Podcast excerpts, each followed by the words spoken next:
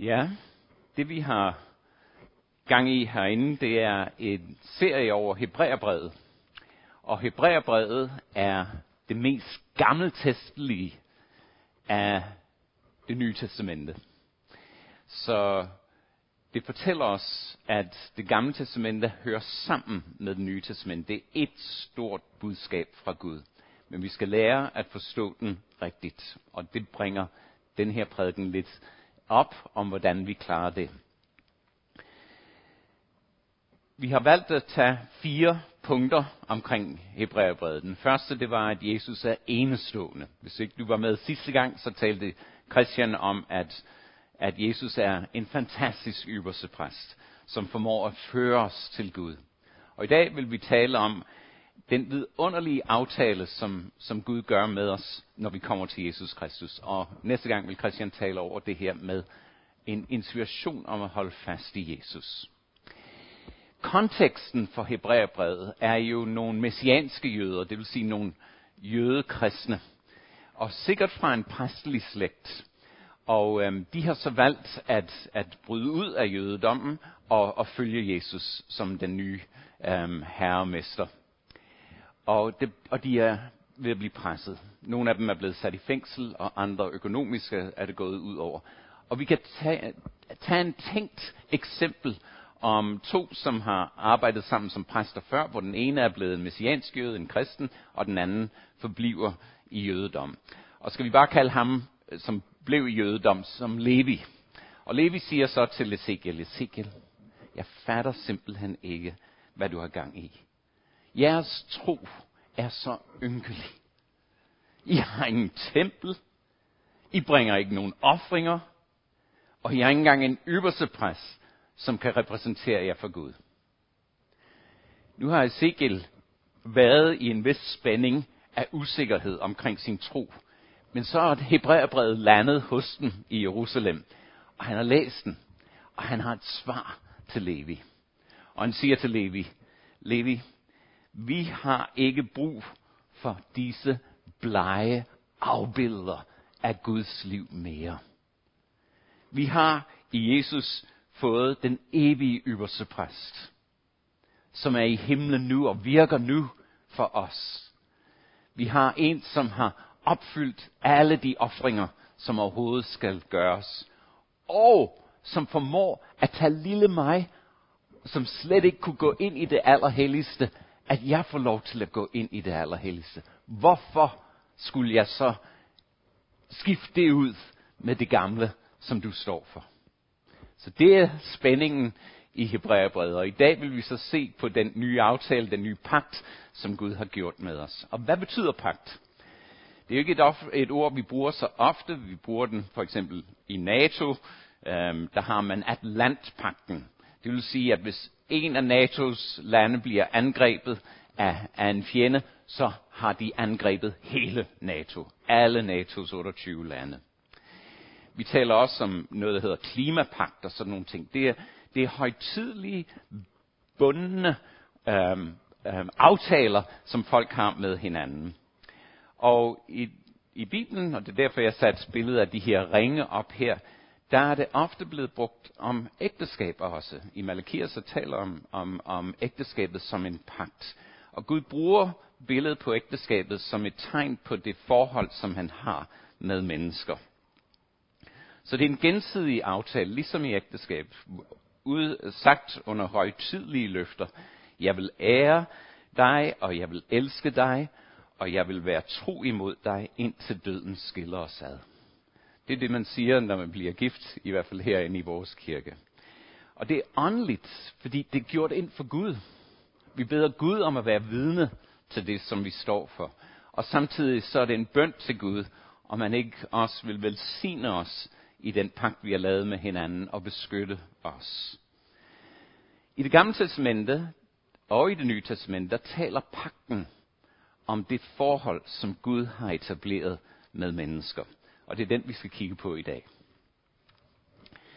Så igennem hele det gamle testamente, øhm, der tales der om pakter.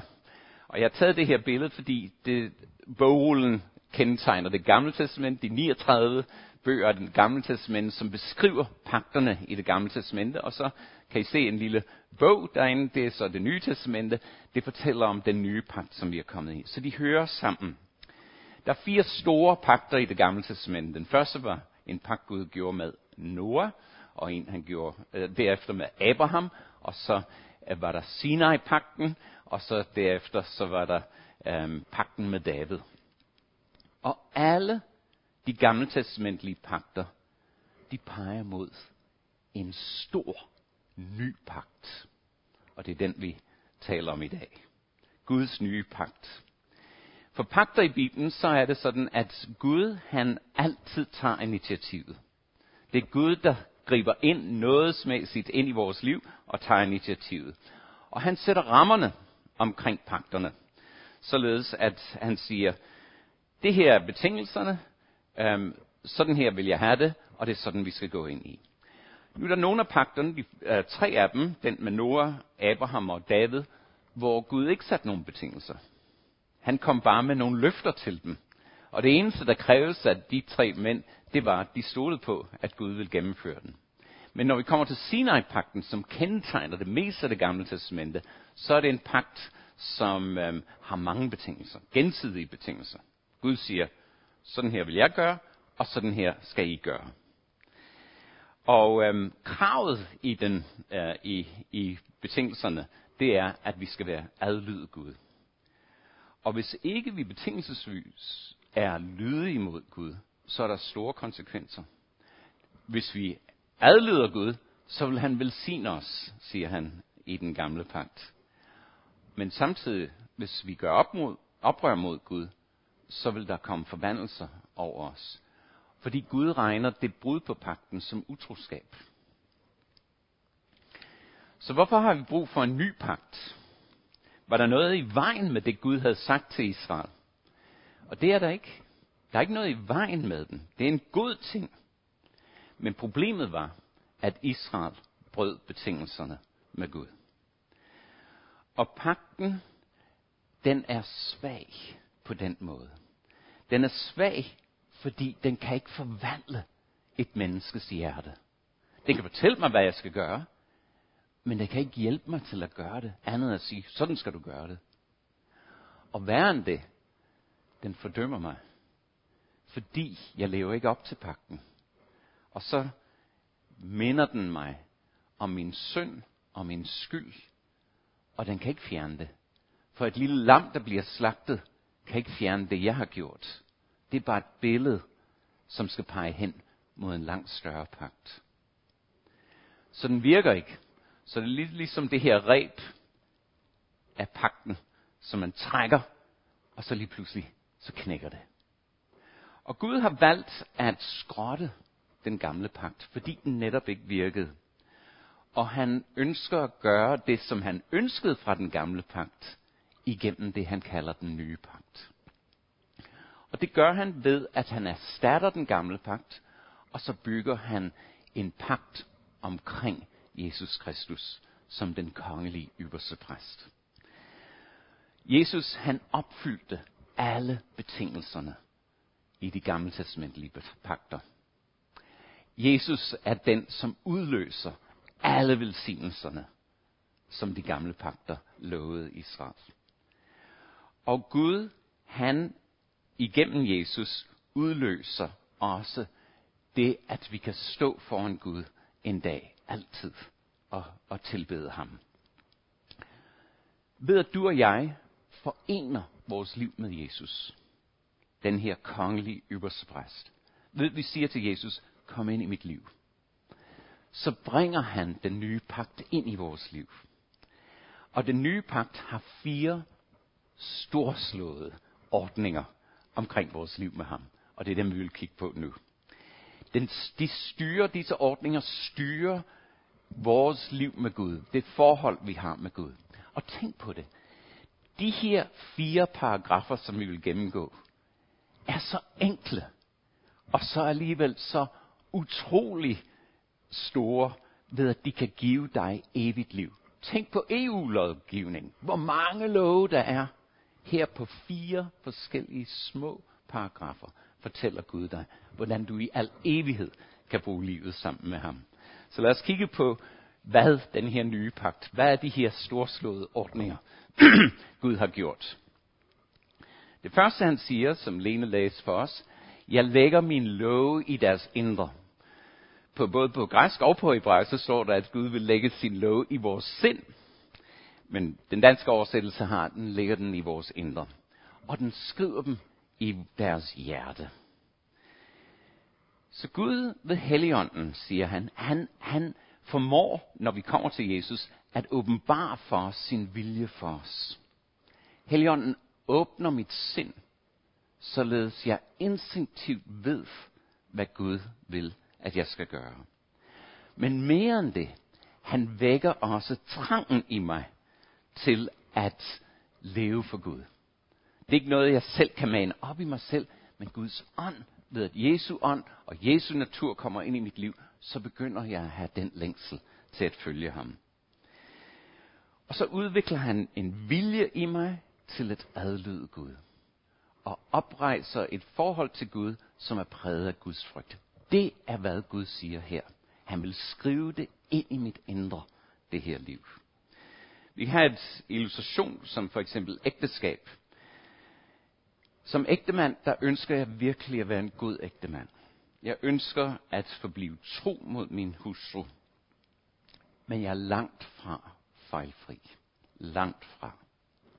Og så er det sådan, at vores forhold det bliver sådan spændt og ødelagt. Og sådan kan det også være i vores forhold til Gud, selvom Gud gør det her i mit indre. Min hustru opmuntrede mig den anden dag med det her, at hun sagde, at vores ægteskab giver os tryghed. Tryghed til, at vi kan vise vores ægte selv.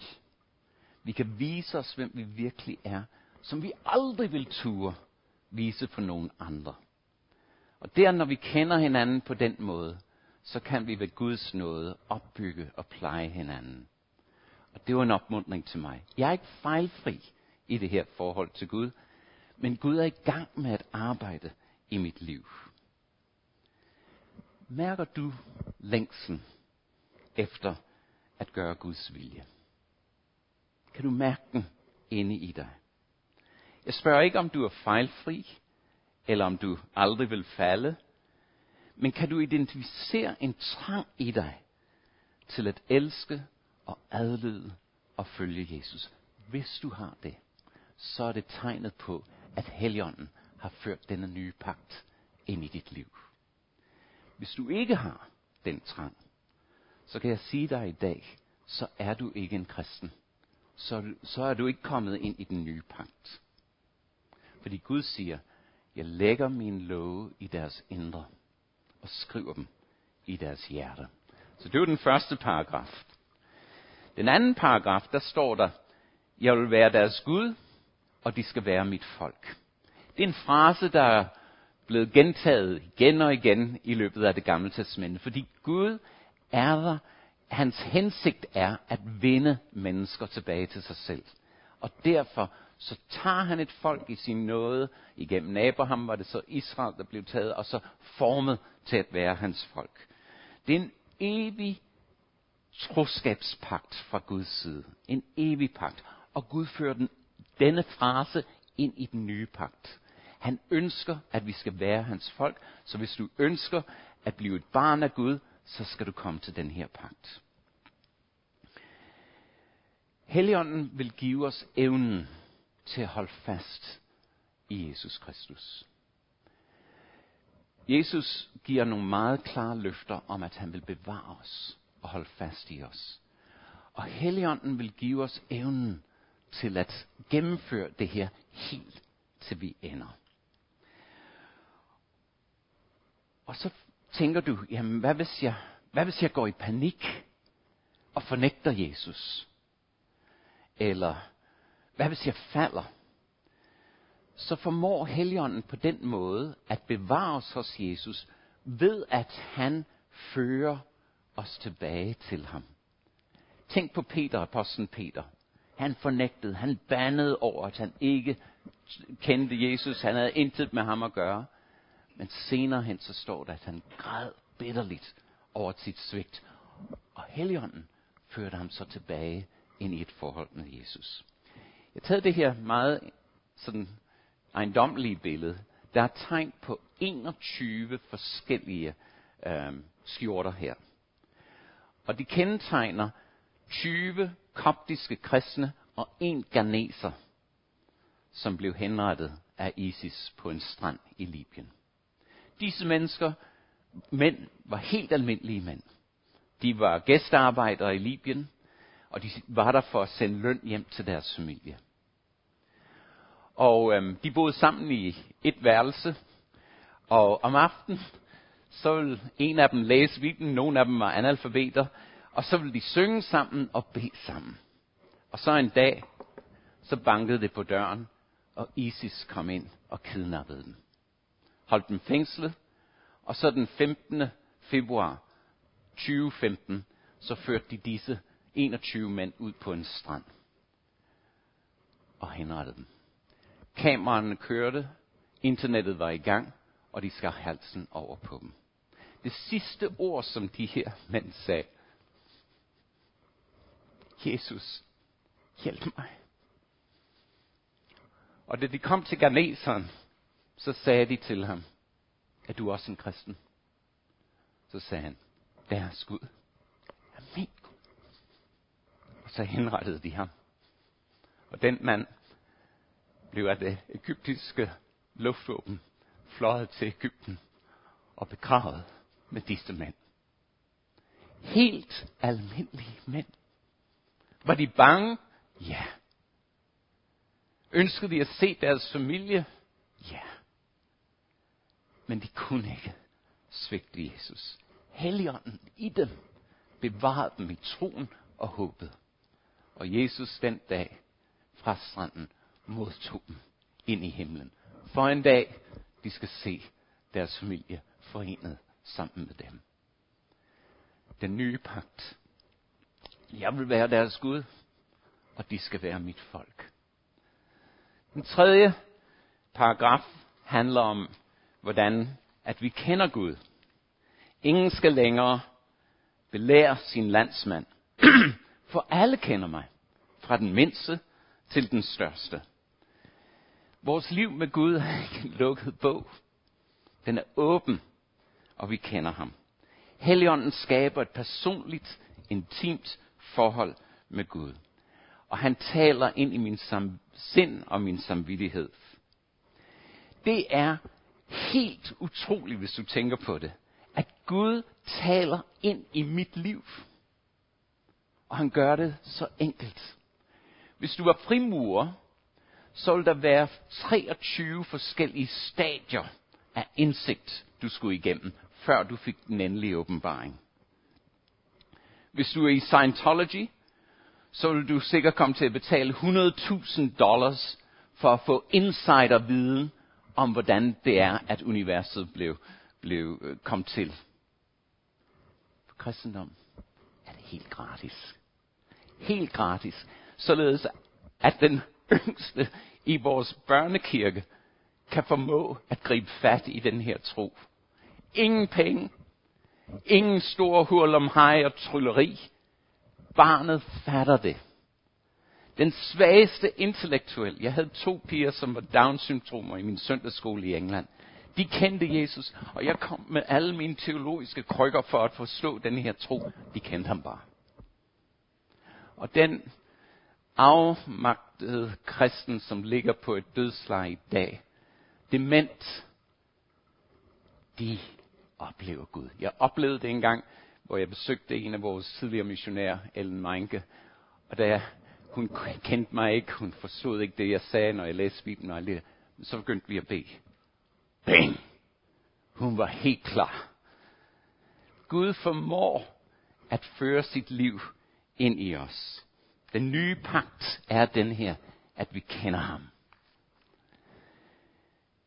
Det der Jesus siger, for alle kender mig. Hvad betyder det? Det betyder, at vi kender Gud helt personligt. Og Bibelen beskriver det som egentlig et stadie i vores liv. Vi kan have kærestebrevene over på den ene side, og så kommer det så en videreudvikling, og så bliver vi forlovet, og så bliver vi gift. Og der er dybere og dybere oplevelser af det kendskab sammen med Gud. Så det er en proces, som vi er i gang i. Og for dig og mig, det betyder ikke, at vi ikke vil have vanskeligheder og forhindringer i vores forhold til Gud. Der vil komme nogle gange, hvor jeg synes, Gud er så langt væk fra mig. Der er ting, der sker i vores liv, som gør det. Men vi vil stadig kende ham. Jeg kan huske på en skræntende telefon, da jeg var i Afghanistan og talte med min hustru. Jeg kunne næsten ikke høre, hvad hun sagde, og hun havde mange ting på sit hjerte. Men jeg kunne mærke hendes nærvær, selvom jeg ikke kunne høre alle de ting, som hun sagde. Det var en helt anden oplevelse i mit forhold til hende, men jeg kendte, at det var hende, til den dag vi mødtes i Københavns Lufthavn og havde den gensynsglæde. En helt anden dybere kendskab til hende. Og sådan er det også med Gud.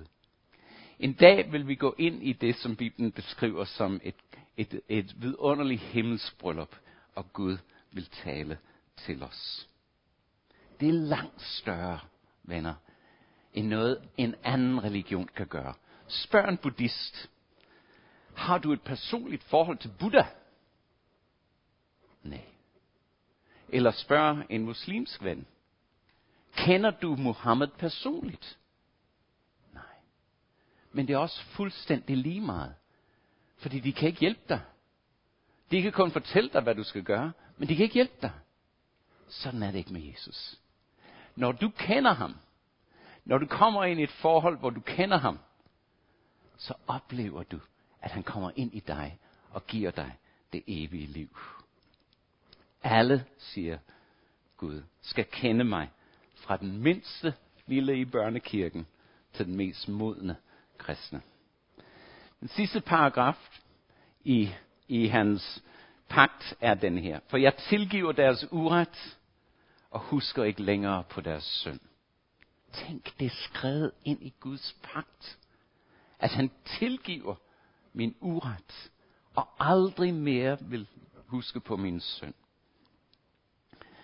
Dette er grundlaget for alle de andre dele af pakken.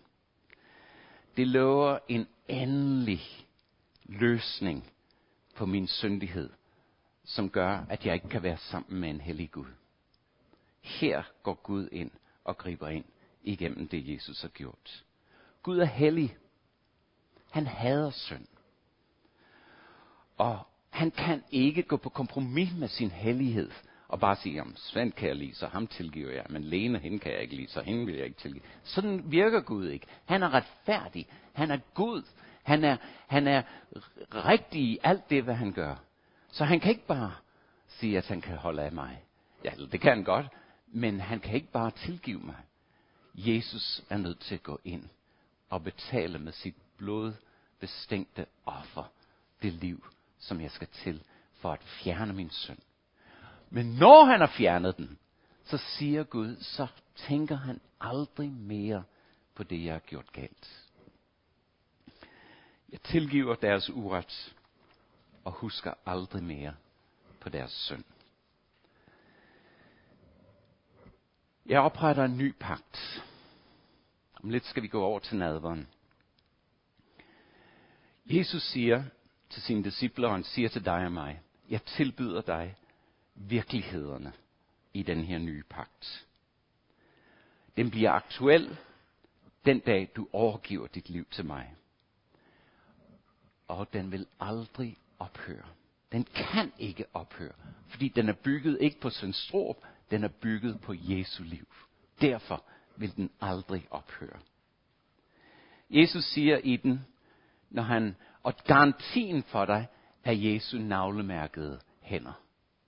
Det er din garanti for, at det her holder. Jesus siger til dig, jeg vil give dig, hvis du kommer til mig, vil jeg give dig viljen til at følge mig. Jeg vil give dig evnen til at fortsætte din efterfølgelse af mig. Jeg vil give dig vidsheden om igennem hele denne her proces, at vi to kender hinanden. Det er det, Jesus siger. Og jeg vil tage din synd og din skyld og udslette den. Jesus siger til dig, jeg vil. Vil du? Vil du? Vi tager nadveren om lidt, som er tegnet på den nye pagt, har du mulighed for at tage den beslutning for dig selv. Eller bekræfte den beslutning for dig selv.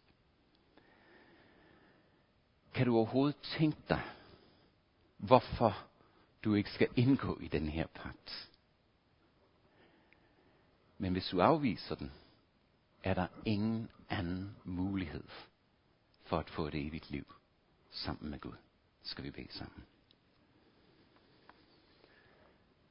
Herre Jesus, tak for den nye pagt. Tak for det omkostningsfulde offer, hvorved du har reddet mig fra den dom, som med rette skulle have faldet over mit liv. Tak for din hengivenhed til mig. Og tak, at du vil bevare mig, selv svage mig, ind til evigheden. Jeg tager taknemmeligt imod dit tilbud om den nye pagt. Og igen i dag overgiver jeg mit liv til dig. Amen.